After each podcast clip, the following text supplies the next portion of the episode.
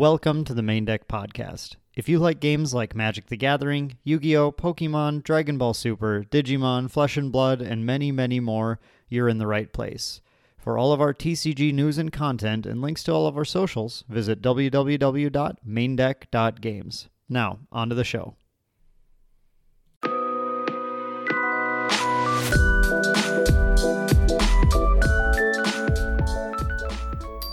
Welcome, everyone, to another episode of the Maindeck Podcast. As always, I'm your host, Dan Green, and today I'm joined by one of my regular co-hosts, Mike Piper. How's it going, everyone? Mike, this is going to be a very fun episode. Uh, we are doing episode thirty today, which is a nice number. Yes. Um, yep, we made it thirty, thirty episodes in so far. Um, and I had this idea because, Mike, um, the main topic of this podcast today was inspired by you, actually. Um, you came back recently from the Dragon Ball Battle Hour, Dragon Ball Super Worlds, all that stuff. Yep. Um, and, uh, and I was just, I'm, I'm inspired by you sometimes because, uh, you know, not to bury the lead too much, but you did not win, uh, or make it into Worlds even. You didn't get the last chance qualifier, unfortunately, uh, despite your best efforts, yep. But you came back here talking about how much money you made. I'm I'm sitting here thinking I can't afford to go to Vegas all the time, and I'm like, Mike, what's your secret? Yeah. so yeah, the topic, I... uh, sorry, just uh, I'll let you talk about it just a second here, but the topic of the conversation is making money at events. Yeah. And you don't have to top cut either. I want to make that very clear. A lot of people were probably looking at this and they're like, well, how are you making money at it? It's all about looking like we'll get into way, way more details, but you don't have to top cut. That's the greatest part. You don't have to top cut. It's all about the pricing and everything else. So yeah, Mike, Mike's got his money making secrets for you all today. So um, I'm excited. I need to hear some of these too, because I, I don't know how to not spend all my money going to events. Um, and so it'll be, uh, yeah, I'm really excited to hear that portion of the conversation coming just a little bit later. Of course, as usual in the Maindeck Podcast, we're going to begin by, uh, just chatting a little bit, a little bit of banter about what we've been playing lately. So Mike, other than making your bank at Dragon Ball Battle Hour, what have you been up to? Uh, well, I did just play the Grand Archive. Uh, that was really cool. Kind of like our first, um, I don't know, you want to call it locals or yeah, we just call it locals. And yeah. Um, and, uh, you know, I always, you know, I mean, I'm always playing different card games, you know, Digimon, Dragon Ball Super, um, getting into Battle Spirits, which, uh, for those of you that seen the, um, the thousand, uh, subscriber video, uh, I would just, I would just like to defend myself and just say, I was very tired. It was a long day at work. Um, and now I have my coffee, so we're good. So got my so energy. It's, it's not called Dragon Spirit Saga, but it should be. I, I'll, I'll defend it there. It should. There's a lot of dragons. There but. are there are a lot of dragons in it, and I get where you're coming from because you you had just kind of combined Dragon Ball Super and Battle Spirit Saga, both games made by Bandai. Yeah. It makes sense. I think you were just talking about Dragon Ball Super when you then said like Dragon Spirit Saga. So yeah, simple um, slip of the tongue, but I couldn't help but poke fun at you for that. Also. Yep, yeah, I fused them. I fused them. But no, uh, played uh, Grand Archive, which is uh, really good. Like really, really fun card game. Again, we're, you know, not trying to, you know, get everyone advertising, all that good stuff. But I just, um, just playing it in Winry. I am on Winry. I will tell you now, for those of you that are uh, uh, watching at Grand Arc, I am on Winry. I just love the speed of it. Um, I love just the, I don't know. We kind of got some banner back and forth. If I should run, um, uh, uh Dun- dungeon guide. Yeah, dungeon guide. I You're don't trying know. to cut dungeon guide. I don't get it. No, when you have um breach the winds or when you have that Besiege card, the I wind, feel, yeah. Yeah, I feel like. Which, by the way, I did. I did get my copies. I did buy oh, my three. Good for you. Yeah, I did buy my three. I, I I did right away. I was like, okay, I need I need my four. So I do run four in the deck, but it was just really it's just really fun to play. Really high tempo. Um. And um, there's a lot of like cards you can search for, but yeah, I had had a lot of fun um, playing that, and then um, did some Digimon this weekend. Um, so this weekend there was an interesting Digimon event that Bandai was pushing, right? You want to talk about that? Yeah, they did. They well for this one they were doing like the all purple. They actually just released. Funny enough, they actually just released an, an announcement before this podcast. You might not have seen it yet. I haven't. Okay, they did just release an announcement where now um, I guess they're going to be moving forward with um, mulligans, and it's going to be like full time. They're cha- yeah, they just did like a podcast. Wow. Yeah, so mulligans are going to be full, but it's actually going to be different. I guess supposedly, this is the talk, where it's just going to be like Dragon Ball Super. You draw your five, except you don't choose the cards out of your hand, but you do actually shuffle your deck now. Before it was, you took your five, and then you put your five at the bottom, and then you could draw a new five. Mm-hmm. Now you can actually shuffle your deck to draw a new five, which is... um, I'm very excited about. And then they released a new, I guess there's like a new mechanic called like Burst Evolution and Counter. So they're actually introducing Counter. Was okay. So as someone who just is not super uh, into Digimon, I haven't really kept up with it since kind of the initial um, release where I just kind of, I, I, I like, I don't actually know if I've even played a game. I've just like watched it played a little bit. Sure. Um, so is there not instant speed like interaction on your opponent's turn in Digimon? Is no, it... and there really wasn't because of the way the resource system works. So like, you know, oh, yeah. how with the memory, and then if your memory goes uh, um, below zero, then it's your opponent's turn. So it was really hard to kind of, I mean, yeah, you could activate like your Digimon's blockers and stuff like that, but there was, really wasn't like a response system. Well, now they're introducing like cards that have counter effects where when your opponent's Digimon attacks, you can then activate that counter on that Digimon either for free or from what I'm seeing, it's like, you know, it looks like like you can discard cards from your hand. Okay. And obviously, it wouldn't be pay for memory because you have no memory. Otherwise, it wouldn't be your opponent's turn. Yeah. So for people who are unfamiliar with Digimon, it's a very interesting um, basic resource system in the game that was built off of. Uh, they so Bandai had first released a box set game called Chrono Clash System, um, where they had uh, started with I think it started with Naruto, and then they added like Godzilla and stuff. It was supposed to be like a you know it's like a cross I P thing, but it was just a buy a single box. Um, like an L C G style gameplay instead of uh, booster boxes. Um, and uh, you couldn't mix the I Ps together. So you could like play Naruto versus Godzilla, but you couldn't put like Naruto riding Godzilla in one deck or something. Yeah. Um, so in that game, they introduced this mechanic. And then they when they remade Digimon, they just kind of like iterated and refined it a little bit. But the idea is that um, there's this tracker in the middle. It's basically a, like a shared tracker between both players. That um, starts at a certain number. I think it was different in the games. And when you would play something, it would cost some amount of that resource. And eventually, you know, if you played enough things, it would, so like would start at like ten or something. And when it would go past zero, it would go to like the negative numbers, which would be your opponent's resources. Yeah. Um, so you could like dump like a ton of stuff into play. And as soon as it went below zero, then it became your opponent's turn. And then yeah. they could do the same thing, and you just kind of go back and forth, sliding that scale. Um, yeah, and it's a real. I like. The, I mean, it's a real interesting um, system. Yeah, um, very know, innovative. System. Yeah, I like it. I mean, it definitely. You know, and that was the biggest challenge was okay. Well, how do you introduce? You know, how do I respond to your effects, like on your turn, like what you know, because of that resource system, it's not like you can just, you know, oh hey, I'm going to pay for that. Well, you can't because. But I really like how they're introducing um, the the way they're introducing counters because they're on the Digimon itself. So it's not like a card in your hand, but it's on the Digimon itself. Okay, so there, yeah. So I was going to ask about if, if they were just like hand trap things, like like in Yu-Gi-Oh, where it's like, surprise, here's a free thing from my hand that just stops what you're doing. Um, they, they could go that direction. I mean, again, this was just an announcement that was just made. Um, sure, but. Uh, Yeah, that was the biggest thing. That was the biggest challenge that I was like, okay, how are you going to implement this? Because like in Dragon Ball Super, obviously you can keep energy. You have energy open, easy to counter. Same thing with like, you know, magic, stuff like that.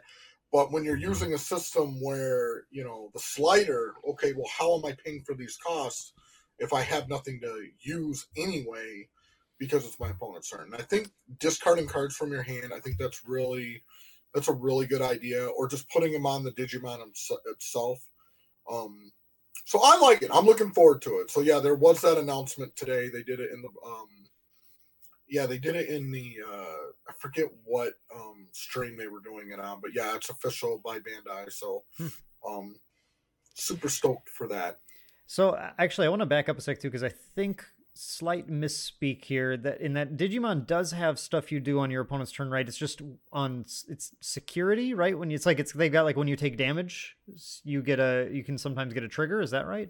Oh yeah, yeah, yeah. So like when they do like security, yeah, yeah. So that that you can. I mean, so there was some sort of interaction, but it wasn't like this. There is some interaction. Yeah, it, yeah. It wasn't this like uh, counter a specific type of play that's happening or something. Correct. Like there's no way like when they attack, like I have to take damage. Like the only real response is like blocking. But yeah. Besides that, there's not like a counter, like a, a card that goes in response to your effect. You know. That yeah. System. yeah, I think it's really interesting how um, pretty much every Bandai game uh, has, well, I think Dragon Ball Super started this way, but then added more stuff eventually. A lot of a lot of Bandai games, at least, really like to uh, rein in the amount of sort of of uh, instant speed interaction with your opponent's stuff to a pretty good degree. Like Battle Spirits Saga, I, I really like the way they do it, where there are um, two very specific flash steps. They're the only time when you can just from your hand play something. Uh, on your opponent's turn, and they're just before blockers and after blockers during combat, and that's it. Um, and but then otherwise, they have that one burst zone where if you have a card face down there, then you you can respond to a very specific trigger with whatever that card says yeah. uh, on the burst, and and that's it. And it's it's um it is nice for I think for just like the. Uh, general pace of gameplay, being able to be just a bit snappier when they're just there. There isn't always like, okay, I'm going to do this. Do you have a response? Okay, I'm going to do this. Do you have a response? I'm going to do this yeah. thing. Do you have a response? Because that can that can start to overload. I think that's one thing that Yu-Gi-Oh has seen over the years too, is just that with especially it's especially egregious because like you were saying earlier in like Magic and Dragon Ball Super and stuff, if you have energy up, then you can respond to things. Um, it, or or lands in Magic or whatever. If you don't if, have energy, if well, yeah, yeah, yeah, yeah. But but in like, I think Magic's the better example of that. Is like if my opponent's tapped out, um, and there's nothing on board that has like is representing a free effect of some kind or something, then yeah. I can pretty much just kind of go to town, and there isn't a ton they can do. Whereas yeah. like in Yu-Gi-Oh, it's like I, I have all these cards in my hand that have like. Three different triggers that I just pitch and then something happens. So you, no matter what's happening, you always have to be like, does it resolve? Does it resolve? Does it yeah. resolve? Super never. So in the early, early days of Dragon Ball Super, like the earlier sets, there wasn't a lot of counterplay. Yeah. There wasn't a lot of the interaction where it's like, okay, do you have a response? Do you have a response?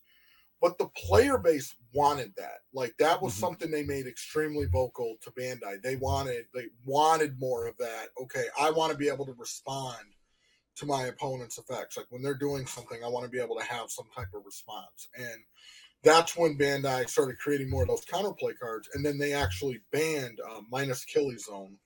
Yeah, uh, I that remember that. Really, yep, that really old school card. Just because they wanted more of the, you know. They wanted more of that interaction. So that was, yeah, I was, I think I was even playing a little bit during that time. Yes, I remember when I got banned. Yeah.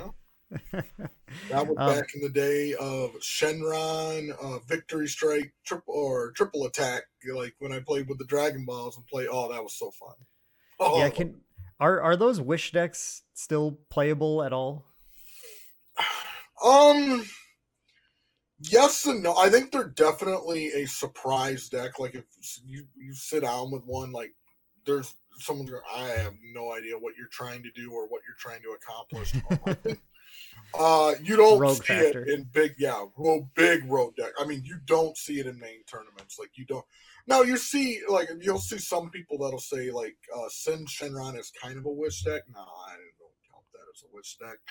Um, that is that is obviously top tier in the format right now. But when we're talking like like you and I, like Shenron, Super Shenron, um, even the uh, like the blue Goku or the blue Dende going into Goku, um, Shenron card, um, you just don't see that widespread anymore. Yeah, I think they should bring that back. I thought that was really unique. It was a it was a neat, different way of awakening. You know. Well, they did in Worlds uh, for the top eight. Um, uh, the top eight, they got an extra card, um, a special Dragon Ball.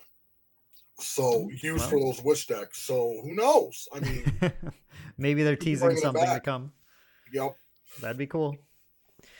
Yeah, that Mike, Mike, an interesting thing to think about too. Um, and so I, I know, I know that you've been, um, you, you got invited to beta test the digital client. Now we're not going to break any N D As. We're not going to talk about your experience there, but, um, that does mean that you were playing in a weird format, and because that, uh, that beta client only had, um, it was like a lot of set one and two cards, and then a smattering of random cards, yeah. um, later on.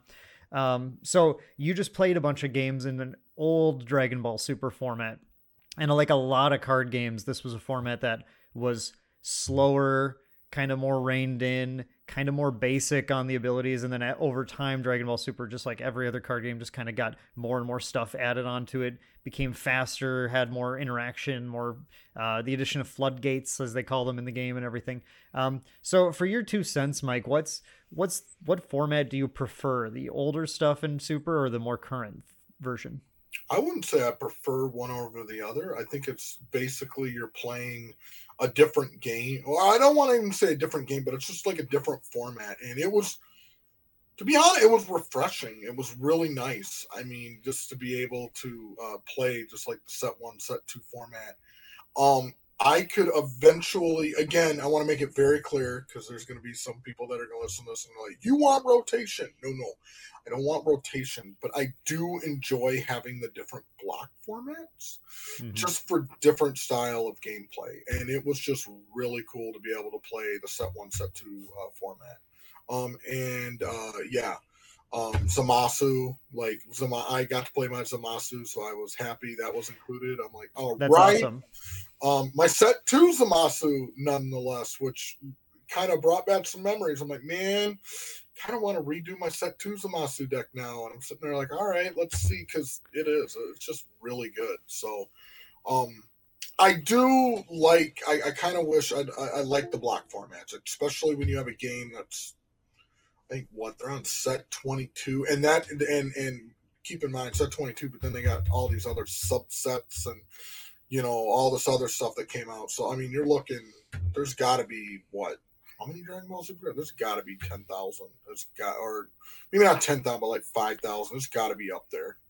Yeah. Like, cards. It's just, there's, there's so many cards to choose from. So I'd really like to see, like, I do like those block format. Again, don't make it the main format, but definitely going to help new people get into the game. Super easy. Um, But yeah, I know there's tons of Dragon Ball Super cards. Yeah, they. I'm I'm really curious to see when the digital client hits, what's actually included in it, um, because I mean, it's it's great to have everything working. Uh, obviously, like it took a lot of work just to get the game to like flow in there and everything. And and from what I saw in the streams, it was it was a very sharp looking digital client too. It had a lot of nice little bells and whistles to it. Um, But, uh, you know, once you, that's only, that's only like half the battle, right? Because once you get the game working now, uh, every single T C G is built on the idea that there's a basic rule set and then the cards break the rules of the game. If, if your basic rule set says, uh, something deals one damage when it hits the opponent, well then set one, you already have double breaker. It does two damage. You have critical. The damage goes to their discard pile instead of, instead of their hand. You know, you're already breaking the rules with every single card. And then as the game gets gets older and older, the cards break the rules more and more and bend things and do crazy stuff. And I like actually just read a really fascinating article um, on uh, Magic's website about how um, so in, in Magic World, they in Arena, their digital client, they so they like they they released Arena. If you're not familiar with Arena, it's Magic the Gathering online. It's a great client just to be able to play that. They launched it with the set Ixalan um, years ago, and it's been keeping up with current sets. So they basically like launched it with Ixalan, and that like that was what was in it. Like you could just play with that stuff. And then um and then it, so it was like kind of in a beta-ish period for a little bit until a few more sets release, and then they kind of have like a standard rotation. And okay, now official standard is in is in Arena, and now it's, you know, it's just been going from there. But then over time, they've been slowly, as the developers find time, going back in time pre-Ixalan, releasing the older sets. So they released Amonkhet Remastered, they released Kaladesh Remastered, and they're just, so they're going back in the sets prior to Ixalan, and they just released um, a set called uh, Shadows over Innistrad Remastered, which covers Shadows over Innistrad and Eldritch Moon, and they kind of hit, like, the not every single card, because you don't need, like, all some of these, like, random chaff, draft chaff, like, commons, uncommons, or whatever. They So they, they release the things that are, because Magic's a game like that, they release the things that are important. Um, and as they were releasing the set, so if you're a Magic player, you're you're familiar with the, like, headlining card of this set, which was Emrakul the Promised End, um, who's a, you know, the the re the second version of the big Eldrazi, who was the main kind of antagonist for Magic for a while. Um, and this is a card where this an article was about how when they first were planning to do this set, they said, we can't do that card. We can do everything except the most iconic card from that set, because that card alone um, would take more work than it's taken them to implement, like, every single other remastered card they've done yet, um, combined, basically. And um, the and because Emrakul the Promised End is a card that when you cast it, you take your opponent's next turn for them. Um, so. It it that and and like in in paper form, you don't even think about it. You're like, oh, okay, cool. Like, so let me see your hand. Like, okay, you're gonna cast this next, and then, you know, whatever. And you just you just kind of do it. In digital form, it's like, okay, so now what does the what does the player have access to see that they didn't get to see before? And then how do we design it so that every time they do something, priority is passed appropriately to that player instead of the opponent opponent, because you you get to make all your opponent's decisions the whole time. And it's, and it, it creates this, like, whole gigantic mess of things. And then it, like, that's, let alone, you know, interactions with other cards and things. Um, and ultimately what they, what happened was, uh, there were a bunch of developers who, um, said, you know, like, the guy leading it just said, look, we can't do it. I'm not going to, like, crunch you guys into oblivion. We're just going to release everything else. But they, they also keep this sort of, like, extra flex time for developers to work on pet projects, updating things, you know, that kind of stuff. Keep everyone happy. And a number of developers just kind of put their heads together and said, let's try and make Emrakul work in our flex time, basically. And they pushed through and they got a bunch of stuff. And finally they showed it to the, the lead, and he, they're like, hey, look, I, there's a lot to do still, but it works. Like, it, you can, you can cast it in the client and it doesn't crash. and, uh, and they eventually decided, all right, well, let's do this thing. And, uh, Shadows over Innistrad Remastered launched just last week with Emrakul the Promised End intact. So it's an interesting story, because it just brings up that, like, I bet, you know, if you're looking at Dragon Ball Super and being like, well, why don't they just, why don't they just have all the cards or whatever? It's like, it's probably a lot more complicated. Yeah, than you think. There's a lot of interaction. Oh, there's so many cards I can think of. Like, even Tragedy Overground. Like, I mean, just being able to say, okay, nope, can't play this. Goes automatically in your energy. Like, do you? The, the question is, in the client, do you stop them from even doing it, or do you let them perform the action and then it goes directly to their energy? Like, there's a lot of triggers that um yeah you have to figure out how that's going to work. So, and you have to think about you have to think about it, like, how counterplay windows will work with with every different thing that happens too, you know, because, like, there are going to be, like you said, they've added more and more of these little interaction pieces throughout the game, and you have to make sure if you put something in the game, everything can be responded to at the appropriate timing. And, like, let's be honest, Dragon Ball Super has had its fair share of situations that we've talked about on this very podcast where it the game's cards just didn't even work the way they thought they did. Yep. So exactly. Oh, there was a few of those cards where all of a sudden the player base is, wait, oh, what? Oh, it works this way? Yeah, you're right. If you read it verbatim, per word, it technically, you know, um, I'm trying to like, uh, I'm trying to remember the card. It was Dark Dragon Slaying Bullet. Yeah, dark. Yep, that one, and it was like, yeah. The, the, oh, so they don't like if they don't have a unison, then this is a stop. Like, oh, I remember that. And mm-hmm. That had to get cleared up real quick. And you have to get unisons implemented. That's another oh. like that's another thing too. Oh yeah, work differently, and yeah, I mean, like, I don't think anything. I, I mean, I'd be impressed if anything was quite as complicated as Emrakul was. I don't think you have any take your opponent's turns. Um, effects and we super. Have is they skip a turn. Yeah, and that's that's that part. That kind of stuff's easy to code comparatively, yeah. right? It's just like, well, okay, turn passes to me again. So, yep, boom. Yep. Um, but you know, we're starting. You're starting to get there. You got the new Android twenty-one. That's like you can tap your opponent's energy for things. Yeah, oh yeah. That, oh, I know. Uh, Kevin's quite excited about that one. Oh yeah, Android yeah. twenty-one. Yep. Yep. So yeah, it'll be. I'm I'm really fascinated to see when they actually do the launch. Like where they where they. what kind of stuff they include, where they start the game, if they're going to try to start going forward, kind of like Arena did.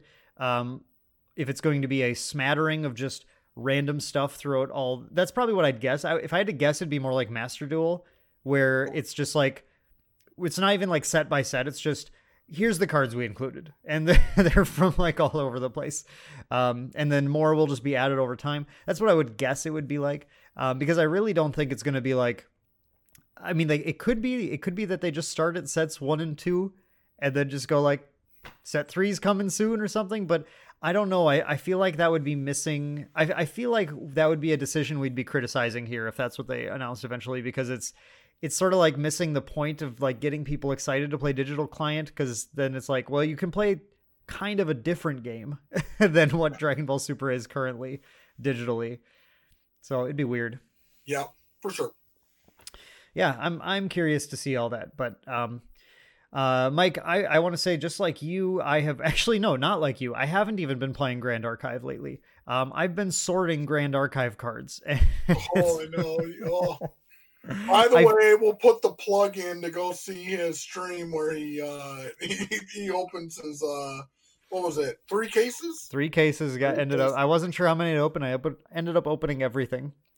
Um, yeah, yeah. It was. Uh, It was um, a really fun opening. It was we had a great crowd just chilling with me the whole time. I, I couldn't be more grateful for just all the the company while I was opening everything. It was a very fun time. We got to talk about a lot of really interesting stuff too. I think there's people asking me of my opinions on various, not even Grand Archive, just like T C G related things. Um, and it was a fun conversation and fun box opening. Um, Speaking of, I totally forgot to pick up that Piper's Lullaby from you. I was looking through my stuff as I was finishing last night, and I was like, "Oh, Mike forgot to grab these." So we'll, yeah, well, yeah I, I, got well I got it for you. Don't worry. Good, gotta have, gotta have that. I'm gonna have yeah. a playset of that, even though I'm not quote unquote playing water. Um, not yet, you aren't. Not yet. You're right. Not yet. I don't know. I, I'm really digging Wind right now. I'm really digging Wind. I like Wind's really fun. Yeah, I like the way it plays. Yeah, I um. I've I'm I'm having trouble just like now that I have everything sorted, I'm ready to start building, but I keep going, uh, okay, maybe I'll build Water Xander. Oh wait, Water Sylvie could be interesting. I kind of want to do Wind Xander, and I was like, I just kind of like yeah, I'm jumping all over the place, so I have to like actually settle on a few things to build so we can start putting some content up. All I've done is Lor. I think it's Lorraine decks is all I've faced, and they do that um that weird thing when they get to level three, and then they show. I think it's Lorraine. They show what's in their memory, and they go, "Oh, I have all these cards, so I get to heal this much and do this much damage to you." No, you're playing Xander decks. Is that Xander? Oh, That's geez. Xander. Yeah, he's wow. he likes to reveal his memory for his and reveal Luxem cards to do to trigger effects. Um, yeah, yeah I, I will say one win card though, one win card, which is what sold me on Wind, and I only ran one, and I biggest mistake ever. Like when I went, I'm like, no, no, I'm running four now. It's that uh, Veiling, Veiling Breeze, Veiling Breeze, and oh, that is so good. Just cost one. I'm like, okay, I have three Wind cards in my memory. You do three less damage for the turn, and literally when I do that, my opponents literally just go, yeah, I pass. Like that's it. That's their turn. They're done. It Time just walk. ends their turn. It's just. For the old, old Dragon Ball players, that is a time as a warrior soul. You just play that and go, turn over. There you go. You're you're done. Or uh, for the super players, it's a baby hatchiac. You just play mm, that and yeah. like, you're done. Baby hatch. You're done. My turn. It really, actually, baby hatch is a really good, I think, comparison to it because it. I mean, your your opponent's free to do other things. They can, you know, yeah. they get to they can they can play more stuff. They can draw some more cards, doing you know, all that stuff. But like. It it does just say if you were trying to do any amount of damage to me this turn, uh, it's not going to happen. Yeah. So. And it's not even, the great thing is, is it, it covers not just like direct damage from like allies. We're talking like the in quote unquote indirect damage. Like, oh, hey, I'm showing these cards. You take X amount of damage, or I'm going to do some magic attack and it's going to do X amount of damage. Like it just says you're doing this much less damage, and you're, it just, sure, they could still do damage over you, but it just, it's a feel bad. Yeah, it's they a lot harder wanna, to get through with anything at that point. Yeah, they don't even want to waste the resources on it. They're just like, oh, fine, I'll do it next turn. It's your turn. And I'm like, well, thank you. yeah. yeah. Yeah, that's... um. Wind Wind has really, I think, been performing pretty well too in sort of the, the early metas we've been looking at, and it's it's got a lot of tools. Like you said, it's like very it's very tempo oriented, you know, yeah. mid mid range style thing. But what we're what we've seen so far is, I think, fairly typical of how metagames develop uh, in every single card game, because the very first dominant decks we saw were fire aggro decks, um, yeah. fire Lorraine, uh, fire a little bit of fire Xander. I think mostly fire Lorraine though, just. Uh, jumping in, throwing big damage attacks, and the opponent just like can't keep up. And now we've seen the mid-range decks that have learned how to contend with that, which means they've learned to slot in Veiling Breeze and everything like that, and uh, and Deflecting Strike and that kind of stuff. And, and um, so now those decks just can, you know, flip over the fire Lorraine, like, no, no, you're not doing anything here. Yeah. Um, and the next step is to see the control decks who learn how to how to outvalue the mid-range decks and turn the corner on them. Um, so if I had to predict anything, it would be the rise of water coming after this, um, because in Grand Archive, we we have that really cool delineation of like, it's not always exactly the case, but fire decks tend to be aggro, wind decks tend to be mid-range, water decks tend to be control. Yeah. Um, so we'll see we'll see what decks crop up now that uh can just, you know, take whatever Wind's doing and just kind of stop it and uh win through inevitability. I like that Water Xander uh personally, just because you don't have to fight for your win con. It's just revealing Lightweaver's Assaults until you win, um because the you just you when you reveal your memory, every Lightweaver's Assault you deal two damage to something, so you you can kind of build your whole deck around controlling the opponent and just wait till the late game start doing that. The problem is you basically can't beat uh, the mirror match. The mirror, the mirror match just goes forever because right. one Xander's just healing and the other one's doing damage, and then you vice versa. Yeah. So um, that's where Rai, Rai actually, that's where like Water Rai would um would maybe do the trick, because Water Rai doesn't care about that so much. He's not going to do incremental damage. He'll just go, okay, well, I'll triple Arcane Blast you to win. One then. turn. Yep. yep. That's all I need. Rai just needs one turn. That yep. Just, yep. One yeah, thing. So Grand, Grand Archive has been a fascinating metagame to see. And another thing that I feel like is, as we've been exploring it more, um, I've been cringing more and more at some of my uh, full card set review thoughts. Um, there's a number of things that I think I'm wrong about. I think I was underselling Floating Memory. Um, I think I was underselling some of these response cards like Veiling Breeze and stuff that that really are more effective than I thought they were. So I'm really curious to see... Um, you know, I, I look back and, and see what I what I rated everything in the future, because I think it's gonna be very different. Do like one of those retrospect videos and just be like, well, on paper it didn't look that good. However, when we started playing, it was yep. really good. So yeah, yep, yep. I think that there's gonna be a lot of those, but that's okay. You know, it's point out there. Point is that I just got yeah. my opinion out there, and people can go ahead and take it for what it is. Um, I recognize though that uh, wasn't definitely yeah that happens all the time on. in card games. Oh, even with card, everyone was just like, oh, like look at uh, Dragon Ball Super with Crimson. Like if you go back and you look when that card came out, everyone was like, well, yeah, it's basically a, a watered down Soul Striker. No, this ain't gonna see play, and then literally banned. The card gets banned because it's so good. So I mean that happens in every card game. Like yeah. you're gonna look at something on paper and. Doesn't look that good, but then you start play testing it and you're like, oh wow, uh yeah, this is really good. Um yeah, so um no it, no big deal. I mean, you know, you just do a retrospect video and you're just like, oh okay, well whoops. Yeah, I, I might even just not do that though, and and I think I'll just make sure the next time, like if I do it for set two, I just say, by the way, these are my initial thoughts, they're probably wrong. Yeah. All right, wrong. Mike. Was oh, that? No, you're, you're good. Go ahead.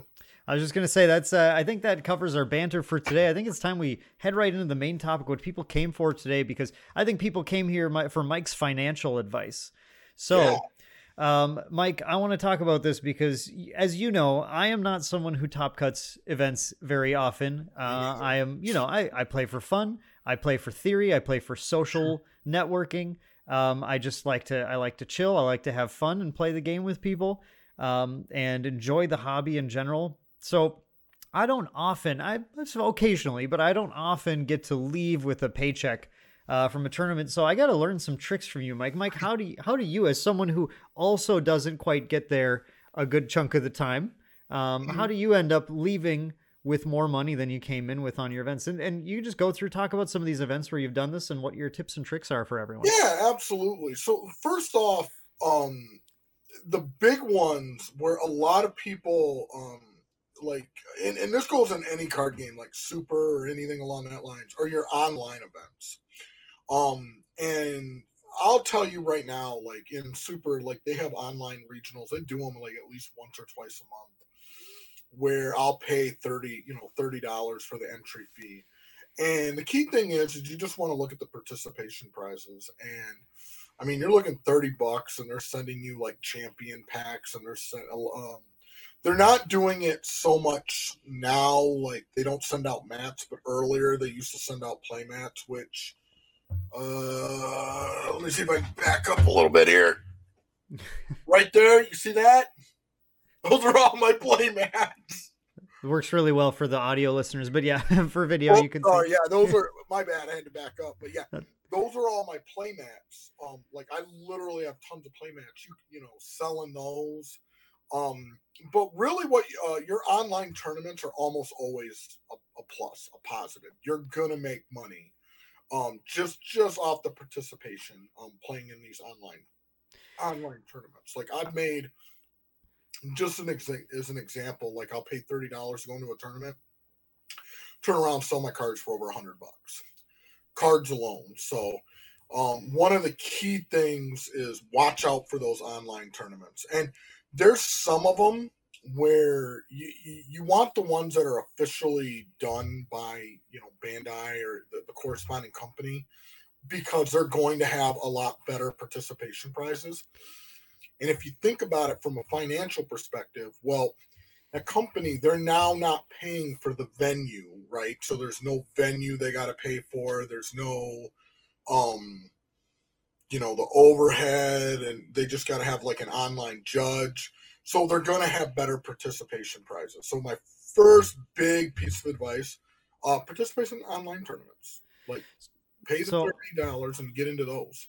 I want to ask a question because I think, I think one issue that people have with, uh, with this is that when they play in those events, um, they want to, they, they want those cards, right? So they, I think, I think we just have, it's really worth pointing out that there is a trade-off that has to be done here. So if you're, if you're looking to make bank, uh, and keep the cards that you get for participating in these things, I think that typically means you have to, you kind of have to top cut, right?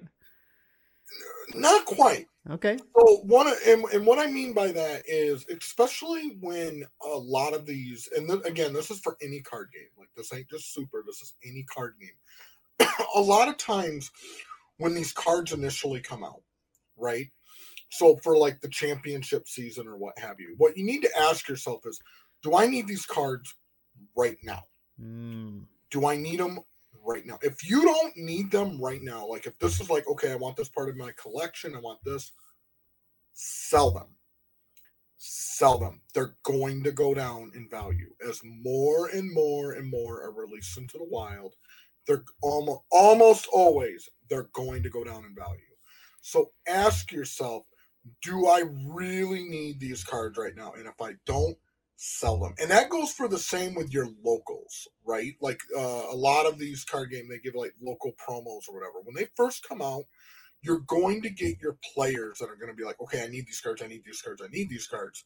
But as the players get what they need and more are released, then then you're going to be able to pick up cheap, a lot cheaper, and then you're going to get the, the collector stuff. So that's the key thing you have to ask yourself when you go into these online tournaments. If you even, you know, and again, even if you don't need to, the cards, go into the online tournaments and turn around and flip and sell them.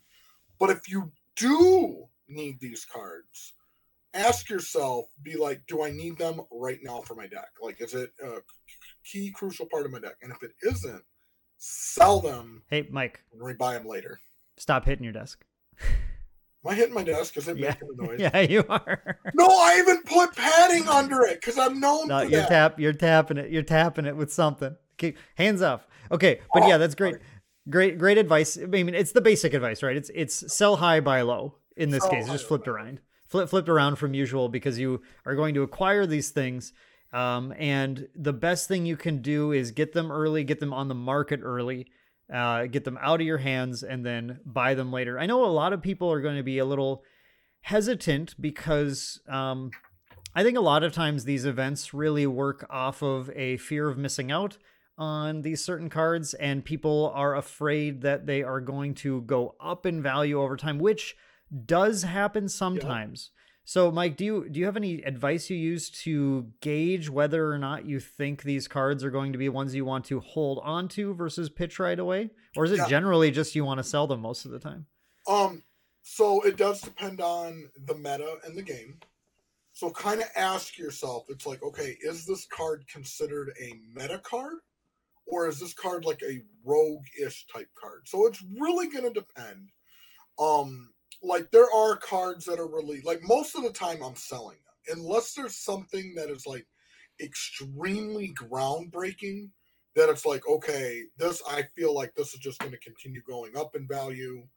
Um, like, ask yourself if this promo is so good that they're going to have to turn around and reprint it eventually. You know, just because everyone's going to have access to it. Again, it really depends upon your game. But I will tell you, ninety percent of the time... I'm selling these things. The minute I get them, I'm selling them unless I absolutely, positively need them for my deck. Yeah, and, and I think I, I can put a little anecdote into this where um, looking at a different game, not not Dragon Ball Super, which I think we're going to be looking at a lot today just because that's been sort of your, your domain. But um, so last year at Gen Con, there was, uh, there were, there was the ex- exclusive My Hero Academia um, Universes promos. Um, and... They were exclusive to Gen Con. They were actually very attractive promos, all in a gold foil using the fantasy artwork from, if you've watched the show, the the ending of season two, um, like the the like end song and everything during the credits, um, had uh, all of the characters dressed up like they were, you know, like D and D, like fantasy style characters and stuff. Um, so they grabbed some of those shots and and just did alternate art promo cards of some popular cards in the game. Um, featuring the the characters in their sort of their fantasy cosplay, basically, um, in a nice looking gold foil and everything. And when and those were largely participation promos. In fact, there's an All Might that was just you just had to walk up to them and either show them that you played the game already or demo with them, and they gave you a copy of it. Um, and uh, otherwise, they were like, if you entered in the regional, you got the uh, Uraraka meteor showers. If you entered in the provisional, you got. Um, or sorry, that that was the provisional. The regional was the Ida, whatever. There's a, you know, there's a set of these. And, um, when they first got in people's hands, you could go on like Facebook Marketplace. You could sell them immediately for like fifty bucks a pop. Boom. Just like boom, boom, sell them all, just get them out of your hands, make your money back right away.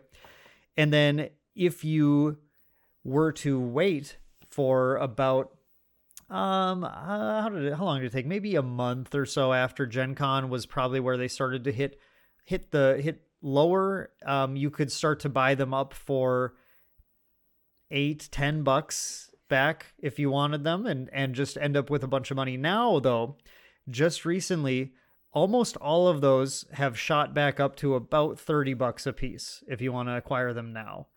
Um, So there's an, you know, there's an interesting arc that you can tend to follow with these things. And now, because I think if you think about it, obviously right away that just like the supply was the lowest and the hype was the highest. So that was the time to sell. And then the supply kind of reached its maximum right after Gen Con ended. Everyone got home. Everyone started trying to make a little money back or whatever and, and putting them in the market. So then the supply was the highest and the demand was kind of the lowest just because a lot of people just had them and they, you know, and they're like, okay, I want to use them or whatever. Um, yeah. And then over time, that supply dwindles, right? And now we're we're reaching the, it's been about nine months since then, and uh, and now the supply is very low on all of them on the marketplace, and the people who want them are willing to pay a bit more. Yeah, and speaking of which, getting into Gen Con and conventions, uh, you want me to get kind of into the next thing? Go for right? it, yeah, yeah, yeah. The biggest, the biggest thing um, I will tell you as a card game player, um, go to Gen Con. Just go to Gen Con. Um, now, Gen Con uh, costs money to go to. It does, but you're going to get your money back. You're right. It costs money to go to. It does. If you know what you're doing. If you know what you're doing, which oh, I'm going to help all of you. I'm going to I'm going to kind of let you know some of the things to do. But yes, Gen Con does cost money to go to, but we as like we we we kind of help with the main debt. We like we split the hotel room, we split the, we go with a bunch of friends. Um, we take our you know, your R V.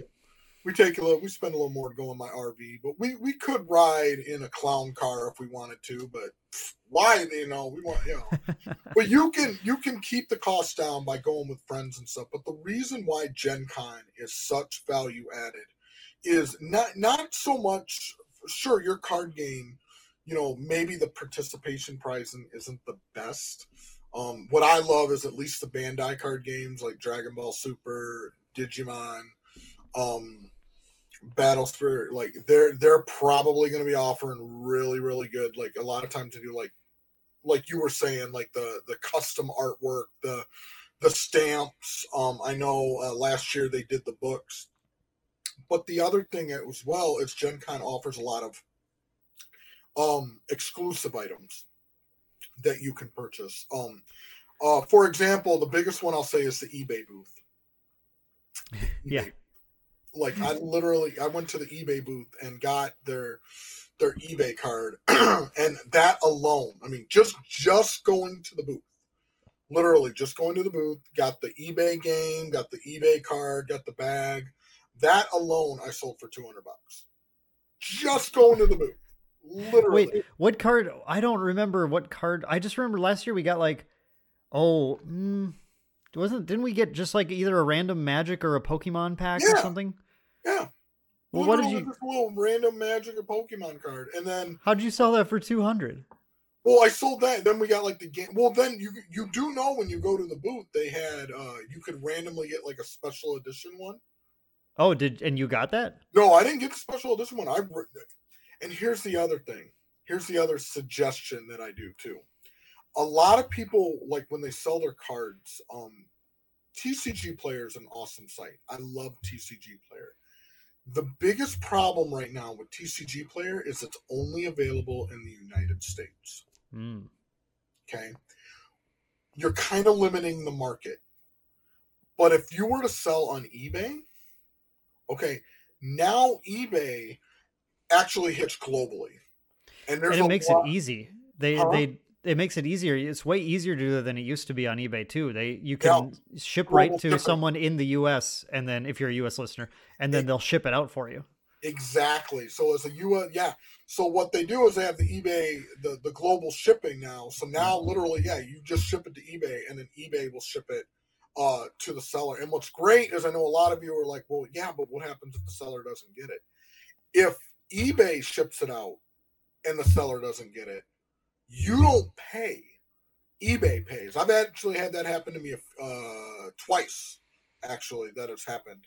Where I've shipped it to eBay, they shipped it overseas, and then the overseas, they didn't get it, but then eBay refunded it. I still got the funds. Doesn't affect your rating or anything like that.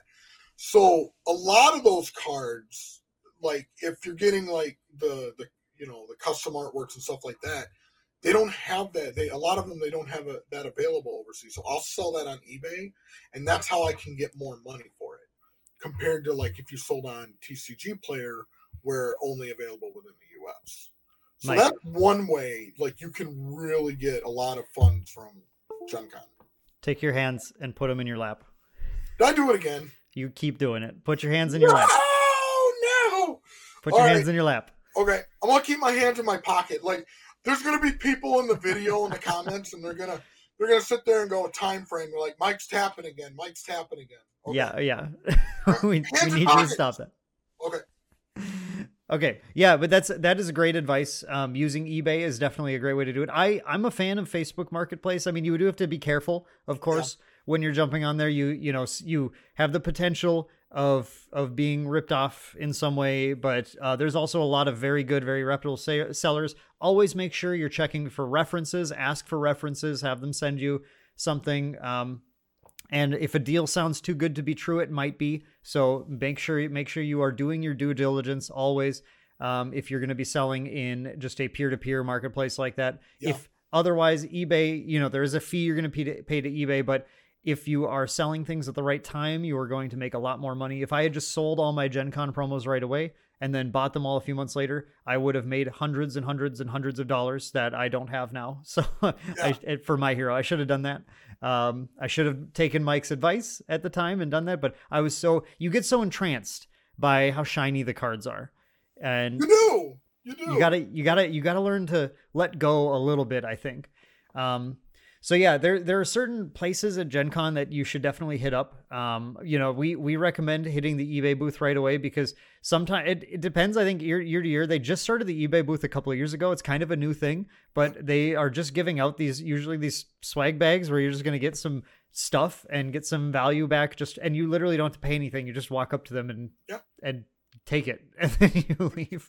Um, and uh, there are also, um, you know, a number of card games who are giving out things for visiting them. Demos. Um, yep. I can't, we can't say right now who's doing what because every year it's a little different, but, um, I can say that, uh, last year, like I said, Jasco was doing My Hero Academia demos where you got an All Might promo, which, um, you, even right now you could, you could sell for thirty dollars, um, on that, just that single card alone and for just spending a little bit of your time learning a good game.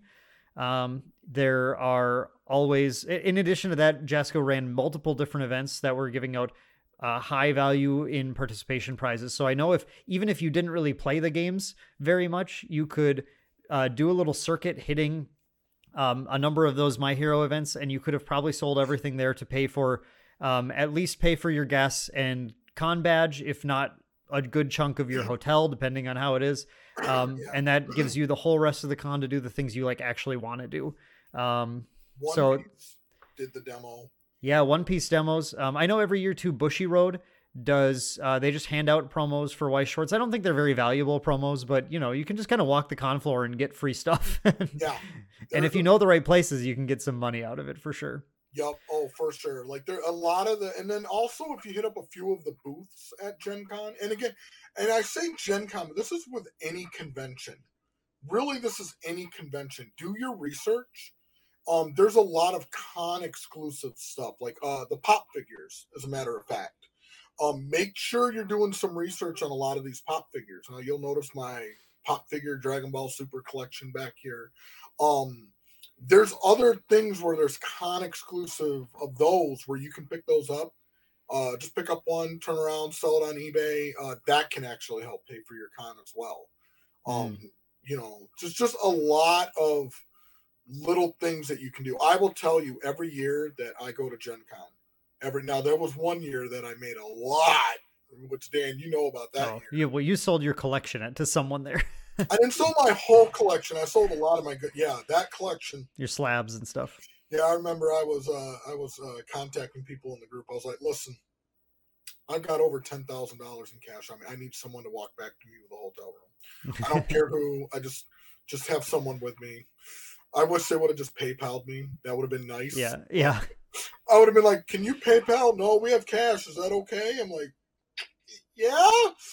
Uh But no, the the key thing is, is like, just do your research when you go to a convention, find up the good booths to hit up, make sure you're checking for con exclusives, um, promos, demos, take a little time to do that. And I'll tell you right now, you will make money.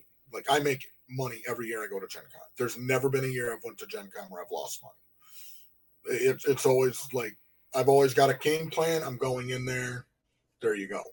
So That's yeah. my biggest advice when it comes to conventions. And just don't be afraid to sell the things right away most of the time. I mean, I, I can't, honestly, I can't think, I can't think of a single card game promo where it was like, oh, well, you should have just held on to those because indefinitely because they only went up in value. It's almost always they they start extremely high, they dip way down, and then sometimes they climb up later. Um, so, it, I you know, you do have to be willing. You have to be willing to do a little bit of market research and sell these things right away. But that is that is how you can you can travel to more events. You can you can. have more fun playing the card games you enjoy, uh, and actually not take a hit on your wallet like that. Um, yep, and that, and that kind of gets in, you kind of mentioned that, that kind of gets into my next one. Yeah. Where there are slight exceptions, um, but you can still make a lot of money depending upon when you need the money. And that's when I was going to get into Dragon Ball Super Battle Hour. Go for it. Okay. So recently... Um, in Las Vegas, uh, there was Dragon Ball Super Battle Hour um, for twenty twenty-three. Uh, had an absolute blast. Um, I don't know uh, if it's going to be Patreon. I did do a video for it, um, but yeah. yeah. It'll be on the Patreon. It'll be on the Patreon. I did do a video uh, over it for uh, the Dragon Ball Super Battle Hour. Took tons of photos, videos. Absolutely incredible. Now, I knew... before even going on that trip, and I already was talking to the Maindeck crew about it, and they can, you know, we, they, they were like, really? I'm like, yeah, I guarantee you guys, I guarantee you, just go, you're going to make your money. I straight up so, didn't believe you. I'm, nope. I'm going to be honest. I just didn't Dan, Dan, like, I don't believe you. Yep, no, you're crazy. I'm like, I'm looking at these prizes. I am telling you right now, one hundred percent, I am going to one hundred percent make my money back. And oh, did I make my money? So how I knew this, um, so not before I signed up. I mean, so signing up was free, which was kind of weird with this tournament. But some of the signs that really, and, and I'm not pounding on the desk, I'm just putting up, some of the signs that I knew, some of the signs that I knew uh, that really like kind of boom is number one. Uh, only a thousand people were allowed to um, to spectate. Uh, there was a limit to how many people could be in the tournament. Um, they mentioned prizing. So even before they kind of got into the prizing, you got to go, okay, this is a world tournament, free to enter. Um, they're, they're mentioning special prizing. Um, there's going to be people, like they're going to be giving out stuff throughout, you know, this is a world tournament. So, yeah. Um, and Vegas, I mean, uh, I don't know where a lot of you are located. I know even here in North Dakota, we actually have, yep, small North Dakota, you bet, Fargo Airport. Um, Allegiant Air actually flies directly out of there. And I was able to get round-trip tickets to Las Vegas, and it ran me, I think it was like five hundred bucks. And then I had some points and five hundred bucks, and that include my hotel room. That include my hotel room. So, um, really cheap. But I knew right away, I was like, okay, something special is going to happen here. Like they're either they're going to sell something special, they're going to give out something special, something that I'm going to get my money back. Then they released the pricing, and uh, I was paying attention to like the Dragon Ball Super group, like. Um, uh, David kind of mentioned, he's like, man, you guys are going to like the prizing. You're going to like the prizing. Like, I signed up. I signed up. Then they released the prizing. And I knew right away. I was telling, I was like, listen, if you can, aff- just go. Pay for the tickets. I promise you, you're going to make your money back. Everything they were giving away. And they gave away, to be clear, uh, to, uh, for participating, um, you got a, um, a shirt, a special shirt. You got, um, uh, what do you call it? it the leader cards. Uh, they all had world stamp leader cards. Um, they were all foiled. And then you got like, you got other stuff like a pen, a poster. And then just for per, like uh, spectating the next day, you actually got this three card pack for uh, like Dragon Ball Super. Like it, it, they were promo cards, but literally the promo card, if you use it, it just says shake your opponent's hand. Oh yeah, I saw that. It's more, yeah, it was more of one of those symbolic cards. Yeah, it's just for fun. For fun, but I knew the spectators, like they all got them. So the first thing that was thinking through my head was, I'm like, okay, like uh, these are going to be worth a lot. These are going to be worth a lot. And um, as a matter of fact, on that Sunday, when people were coming in and they were getting their, their cards, you got to remember, not everyone was in the Dragon Ball Super card game. So, like, I would go up to people and say, hey, I'll give you a hundred bucks for your card back. I'll give you a hundred dollars for your card back, or I'll give you fifty dollars, you know, whatever, to get their, not the one for uh, in the Dragon Ball Super game, because people knew who were there when they got their cards. They knew what they were going for. But we're talking about the people who were, um, yeah, we're talking about the people like who were just spectating, that were, they were there for the Dragon Ball Battle Hour to watch either the fighting, like, or maybe they yeah, were, yeah, fighters or something. So. Fighters, yeah. And I was like, okay, hey, give me those card packs. And if you go on eBay, actually, I don't know if you're going to want to go on eBay. For those of you that were thinking about going, I don't think you're going to want to go on eBay to see what that participation prize stuff goes for, because some of you are probably going to start crying. Because I will tell you right now, I easily made almost two grand, like just selling, yeah, selling that stuff, just selling what I got. Um, fortunately, I couldn't get any more of the world leader cards, um, the world champ leader cards. But yeah, um, easily, easily made my money back for that trip, and then some. So, and then I got like a free t. I didn't sell my T-shirt. No, I'm. I actually wore it yesterday. Mm-hmm. Wore my wore. I love that, man. I love the feeling of that. The white jersey, oh, that was great. Um, we should make Maindeck ones of those. Make Maindeck ones. I'll but, keep that in mind. But yeah, um, just super. Like, I mean, so the key thing there is uh, when you're going to a tournament, th- th- what you want to pay attention to is. Are, is there going to be like special type pricing? And is it like, is there a limited amount of entries? Because that's like a tall tale sign that your pro, like what you're going to have, you're going to be able to sell or flip if you don't want it. Now, you know, again, luckily I didn't need any of the leaders. None of them were Zamasu. If there was a Zamasu leader, I would have kept that. Everything else would have gotten like, nope. Um, but you got to ask yourself, okay, is there like a limited amount of people that can enter the tournament? Are they mentioning special pricing? That's really going to help you, you know, like, hey, offset a lot of your expenses, if not all of them, or even make money uh, when you're going to these tournaments. Now, Mike, just, just to counterpoint some of our previous conversation here, these, um, these exclusive uh, spectator promos, now they, those, those, have been worth quite a bit more, and it's been, you know, about a month since the event. Um, are these, I mean, these are, these sound different than, than what we were talking about previously with like the convention exclusive promos that start really high and then go down, or are, do you expect these to go down over time now? The world champ leaders, I feel, are either going to stay the same or maybe even go up, because those are really super limited. Okay. So those were, and again, that's hard because you do got some people that say, hey, um, there is a hidden stock that Bandai has that they may give out at another event. Mm. I, I don't know. That one's tough. Um, tough to call. That one I could see either staying the same or actually going up in price. The spectator ones I feel like are going to go down pretty quick. And the reason why is they gave out, first off, you just had to spectate. So it wasn't just those that entered the Dragon Ball Super tournament. It was those that entered or just just spectated, just just went to Dragon Ball Battle Hour. Uh, you had the thousand participants, which I don't I don't know if the thousands if there were a thousand spectators. Sorry, a thousand spectators. And then you had everyone who actually was in Dragon Ball Hour who was there, players.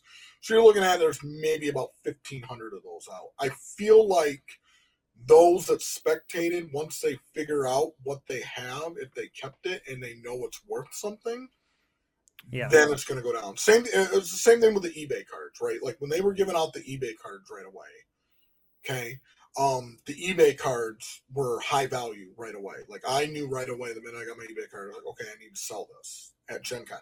But then once people started figuring out you know, that they got the eBay card, they look on eBay, they see the value of it. Now everyone's going to try to start list, uh, listing their cards, and um, then it's going to start going down. So I feel like the spectator cards, they're going to go down, and the world the world cards are either going to stay the same thing, may even go up. So, so how do you how do you make that sort of decision when you're looking at these, whether you should dump something right away or hold on to it? Again, and it, it comes down to, and I mean, a little background about myself. I do have a triple major. I am a marketing, economic, banking, and finance major. So I know like a little bit of the economic stuff, like the up and down curves. And, and basically it's like looking at your card game and look, you know, you all know, like, for your each individual card game, like, there's going to be that card. Like, for example, in Dragon Ball Super, like, who's extremely popular? Goku, Vegeta.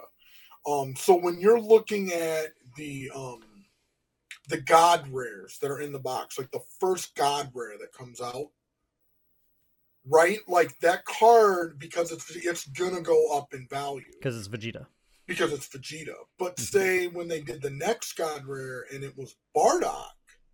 Well, Bardock, I mean, he, he you know, there, there are Bardock fans, but not as popular as your main characters of Goku and Vegeta.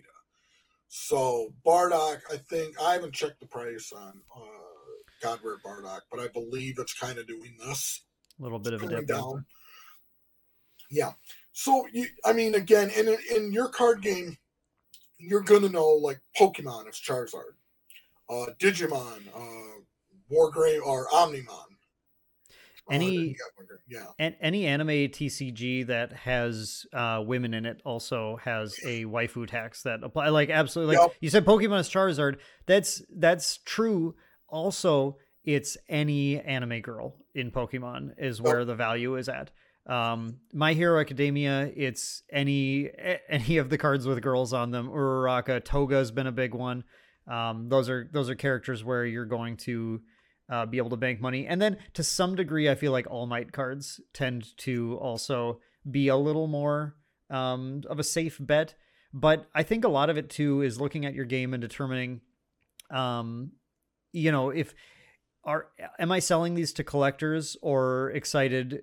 You know, collector player hybrids. There's the people who, who, you know, sometimes myself included, who like to play the game. The point is I'm playing the game, but when I play the game, I like to play it in style. I want to have the fancy looking cards. So that's sort of the, that's the, like what I mean when I say like a collector player hybrid. And, um, for those players, it's, it's sometimes the cards I think that are more competitively playable cards that have a fancy new version or something. Yeah. Are things where you can, you can, I think very quickly unload those. But then over time, those might not actually sustain because they're they're really being hyped up just on how playable they are um, at the yeah. end the, and at the moment in the meta, you know, specifically. Um, yeah, that's like, for example, when I with the worlds, like going over those participation cards, those cards have zero playability. They're yeah. zero, nothing. I mean, literally, I think if I remember right, that card costs seven and it just says shake your opponent's hand. Yep. Um, but so the key, it's just do your research. Like every game's going to be different. Do your research and then ask yourself and just be like, okay, is this going to be something where, you know, is there a limited supply? Um, if there's a limited supply of it, you know, don't, don't just sell on T C G Player, open it up, sell on eBay, because then you're going to get people, um, globally. And yeah, not everyone globally can attend the U S events, especially if it's only within the U S, you know, so just do your research on that. And then that's how you can, um, you can make a lot of your money when you go to conventions, and a lot of time just for participating. We're talking not even top. Now, if you top cut, that's a different, you top cut, you better get like you, you yeah. I think with Worlds, um, Uh, I think Marcus said, uh, I have to follow up with Marcus, but I think he was selling his Top Cut Worlds uh, Gohan card, um, Gohan Beast Gohan. If you don't know what that is, I'm not going to get into details. Just go watch the movie. But um, I think he sold that for over ten grand. I think he ended up getting for that. Sure. Um, yeah. So, I mean, obviously, if you top cut, if you ain't getting your money back, um, I would definitely probably uh, talk to your card game. I'd be like, um, yeah, maybe we need to up the prizes a little bit, or, but um, you don't, like, a lot of people just have this, if I don't top cut, I'm negging. And it's like, well, no, you just do your research, and um, yeah, there's ways that you can reduce the costs going on trips, go with friends. I said, we go to Gen Con, keep it nice and cheap, um, and have a really good time. And, yeah, just get uh, exclusive cards, play in online events. Um, online events, you're just sitting at home, thirty bucks, just easy. They, you know, Dragon Ball does it all the time. So My Hero does it. Yep. Yeah. Like, there's no reason you shouldn't be attending those events. No reason. You get them, and, yeah, those are cards you can easily flip right away on T C G Player. If it's towards the end of the season and you're getting, again, and this is do your research. Um, if you, towards the end of the season, they're giving you participation prizes, and it's uh, quote unquote old stuff. Yeah, it's the stuff they've been giving out at previous tournaments for a while yeah, already. Yeah, exactly. So look at the prices. Because that, that at- stuff is just not going to have the same value. Exactly. Yeah. Look at, like, go on T C G Player, look at the prizes, go, okay. Um, you could create like a cost benefit type model where you go, okay, I've got a one out of, let's say there's five cards in the pack and like one of them is worth this much. You know, you could add up, you know, not getting too complicated, but you literally could add up the cost of every one of those cards, divide it by five to get your average.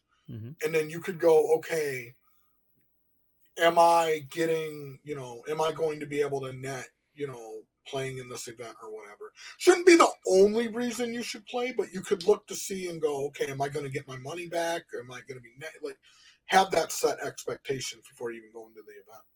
And the last thing I want to mention too about this is that there's, there's a, there's sort of a subtext we haven't been discussing in this, which is that all of this is sort of dependent on other players who don't know what's going on, you know, buying your cards from you.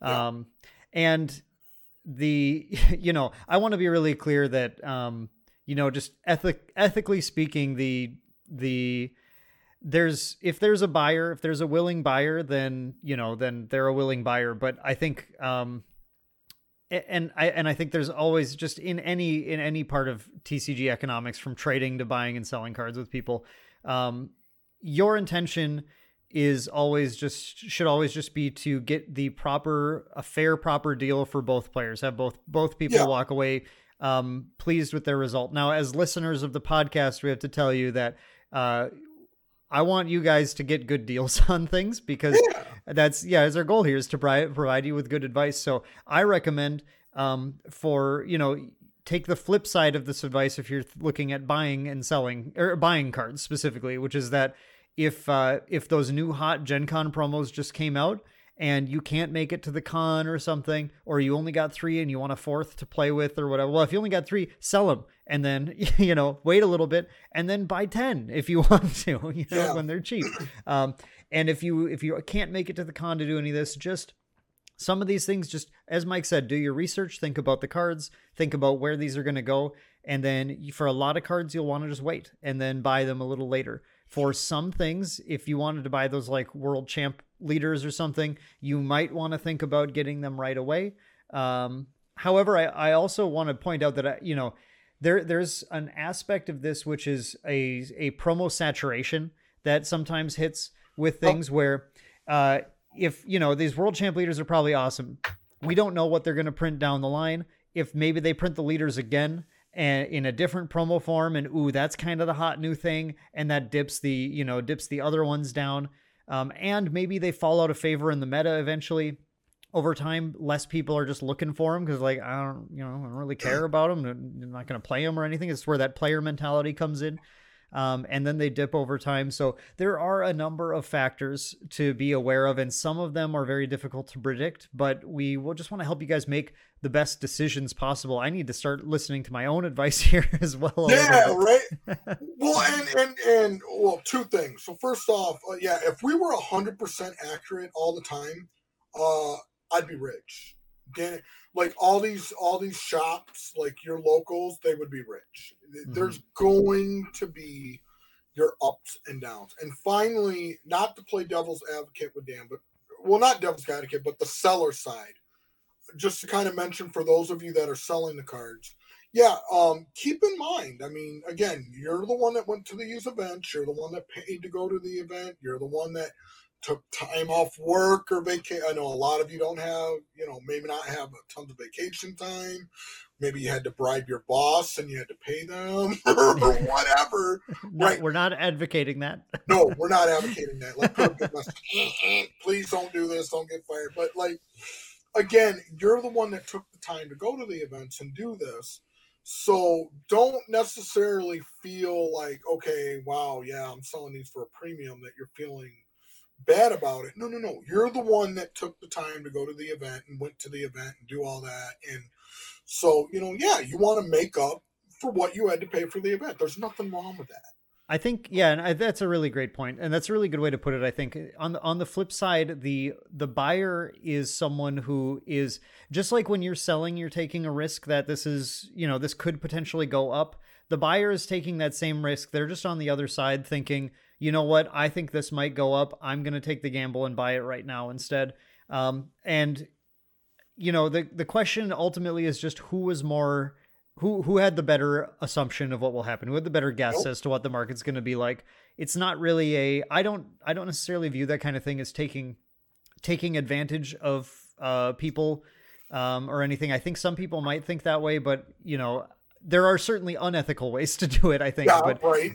As long as you're, you know, you're just being transparent. You're like, here's the price people are buying at. Someone says, okay, you know, I'd like to buy it at that. You go, okay, good deal. Like, um, yep. Well, you know, both of you leave with your own assumption of what the future is going to be like. And one of you will be right. In our experience, this is some of our advice that helps you maybe guide your decisions if you haven't had this experience before, um, and can maybe help you make some decisions that hopefully keep you as the main deck listener on that side that is uh, in the green later on.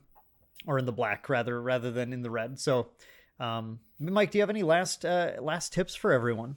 Um, no. I mean, the key thing that I'll tell all of you, just again, do your research. Every game is different.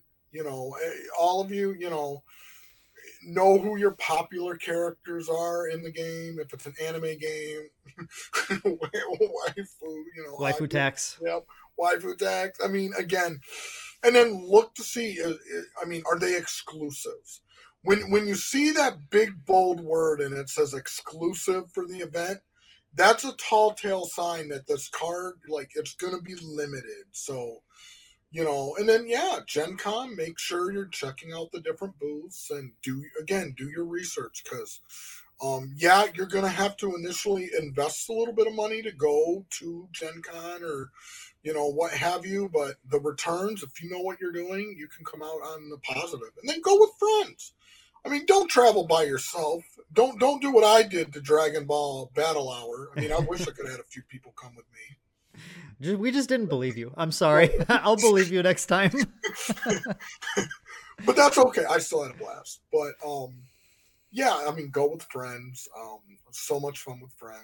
And, uh, yeah, that'll really, really help. Um, when it comes to lowering your cost to go to the tournament. And then, yeah, online tournaments. That's the other thing. Do online tournaments and look at the participation pricing, especially if it's the new, like the new promos coming out, just, just enter.